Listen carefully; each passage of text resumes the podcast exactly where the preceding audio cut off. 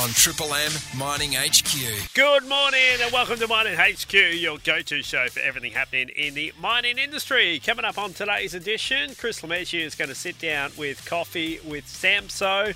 Bit of Noel Ong joins us. He's going to chat about some of the WA companies leading the way in sustainable mining. Plus, we catch up with Luke from OTR Tyres. That's coming up this morning on Mining HQ. Hello, Pablo. Hope you're having a good morning and also having his first cup of coffee. Coffee with Samso, Noel Ong. Good morning, Noel. How are you doing? I'm good. I'm good. Yourself? Keeping well, thanks. And uh, once again, we've put you to the task with a different topic, always coming up with um, different areas. Now, this one's going to be really ongoing. We know the uh, government back in ScoMo days was talking towards 2050 about, you know, being green and doing all the right things. But from a mining point of view, we're going to have a look this morning at WA projects leading the way in sustainable mining. And I guess my first question to you is who's who do you think's really working towards reducing that environmental impact? Uh, look, Chris, um, it's a very, very challenging question, a very challenging task you're given this week. Look, the question you're asking is currently majority in thought, minority in practice, and traces in actual service. Uh, I hope that makes sense, but in a more layman description, um, there is not really much happening. Uh, maybe a shock to people, but look, there are many you know, conversations mining in a sustainable manner, but the actual application are largely still missing in action. It's, it's in my opinion, you know, that your question talks really about two parts sustainable mining and reducing the environmental impact. In my opinion, there are some aspects that need to be addressed, and, and that's um, look, the commodity to be mined, uses a commodity, foot, the, the, the, the foothold of, of mining activity, footprint, I should say, uh, practices in the actual mining processes, uh, delivery of the end product. These are just some of the things that you know I can think that is a priority. But I'm sure you know people who specialise in the sector will have a, a longer and more pragmatic list. In my opinion, what we need to really take into account um, may not be what can be done now or ever. So, in a nutshell, if that's possible, in your opinion, can you elaborate on what you just said? Look, the whole meaning of sustainable mining is kind of a contradictory oxymoron. It's what we take out of the ground is not going to be generated back, and all mining has an environmental impact. We are, you know, digging great big holes, etc. Now, we all know that the statement I have just made is merely a statement of the obvious. As a, a mining community, it's always about having the least amount of footprint and the least amount of environmental impact. And the concept of ESG has been around for decades, right? It's just now been put into three letters. Uh, this is not a new phenomenon. Uh, listeners should take note that proponents of mining industry are always looking for ways to mine in an ESG compliant manner. It is now uh, good for business to be known as the master of green mining. So, in my opinion, the measure of being ESG compliant is, is, is a hard path as I described earlier, it's difficult to get all those ducks in line and keep them in line. This is Mining HQ, and this morning we're having a chat to Noel Ong from Coffee with Samso. We're talking about WA projects leading the way in sustainable mining. So, Noel, what about some examples of companies that are doing their bit?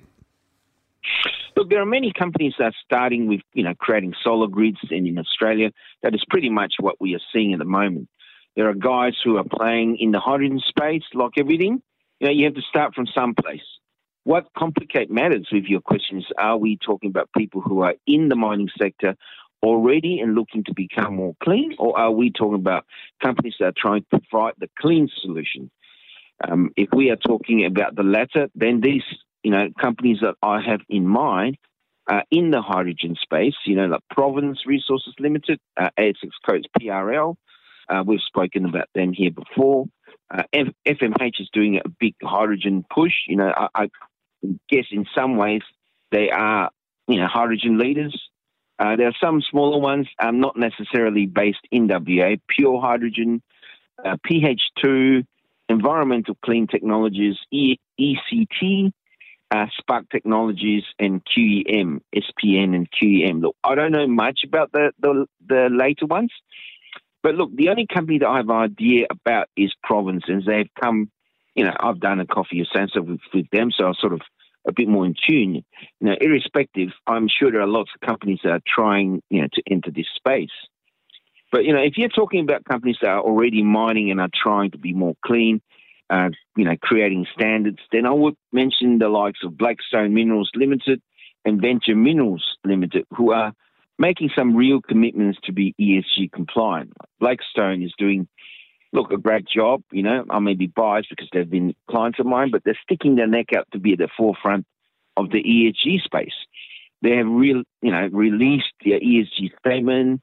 They're putting their name out there, have been very proactive getting their message out, you know, all to be that first green nickel miner. Venture Minerals, look, this is a really interesting one, right? A real world example. They're doing their feasibility studies on a tin tungsten mine in Tasmania.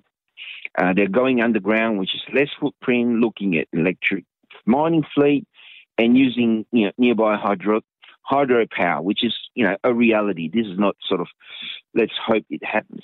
The problem with companies like such as Venture, what they face is groups who are opposed to the act of mining in so-called environmental sensitive areas. You can argue that they are correct, or it is a case of not in my backyard, it's okay in yours. You know, when, when companies like they, they they they do the right thing, they measure it all out, um, just to be clean, so that in a sensitive area they can still be clean. So look, this is the classic ESG battle. We all know that mining is what we need, and a recent Four Corners segment on the path to greenness in an acceptance of the need to mine minerals to achieve this no emission green energy uh, world is to mine more minerals. But you know, look, if companies can can take this thing and and do it the clean way, why not? And what about the future? Is there a conclusion to this? Oh, look, it's it's it's a difficult area, but it's it's an ongoing area, and we all know we have to be there.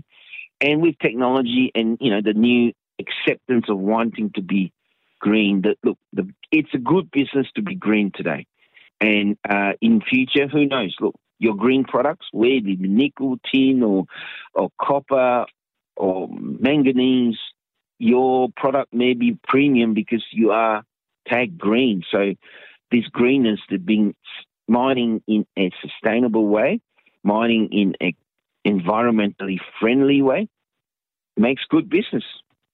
Well, Noel, you mentioned uh, electric mining fleet, and I guess companies like you know Caterpillar and Komatsu, and there's many others. They're certainly leading the way as far as the green footprint goes. Um, the days of having a fully autonomous mine, well, that's already happening. Oh, look, part of that that thing, you know, like I mentioned Blackstone, and I think um, there are several other companies out there. I think Sandfires might be looking at something like that. Um, they are what you need, right? So it's it's and, and as we go forward, you know, caterpillars and, and the likes of these companies having electric fleet, it's a good thing. It's a very good thing. And and let's face it, you can't go sort of green or things like that without electric mining fleet because that's one of your major components of the mining process. The following interview on Mining HQ is a paid interview. A reminder this may not be the right product for you and other goods and services may be available. We're chatting to Luke, one of the sales managers at OTR Tyres. Luke, good morning. Good morning. How are you going? I'm good. And today we wanted to dive in a bit more about some of the tyres and what constitutes a LV tyre. So, for people that don't know, uh, fill us in. Well, we class an LV tyre or light vehicle tyre is the full extension of that term uh, as a anything uh, from a car tyre through to a small truck tyre in size. So, what brands do OTR tyres deal with in regards to those LV tyres? We deal in all brands of tyres, even if it's a brand that may seem obscure. Uh, our team will be able to find it we pride ourselves on our relationships with our suppliers so we can pass on you know significant savings to the consumer due to those relationships. Now, what about about the wheels, Luke? The LV wheels, uh, are they different to, to suit the tyres? We've developed our own extra heavy duty steel wheels specifically for mine sites. Uh, these can be used locally as well. Uh, these come in 16 and 17 inch to suit five and six stud vehicles with an extra high load rating capacity. Now, what about maintenance? How important is it for your LV tyres? Keeping the tyres well maintained will extend their life exponentially. You know, rotating when needed, uh, having a correct alignment is crucial. So all of our branches throughout the state are happy to carry out this service. We've got a very professional and skilled team, so happy to help.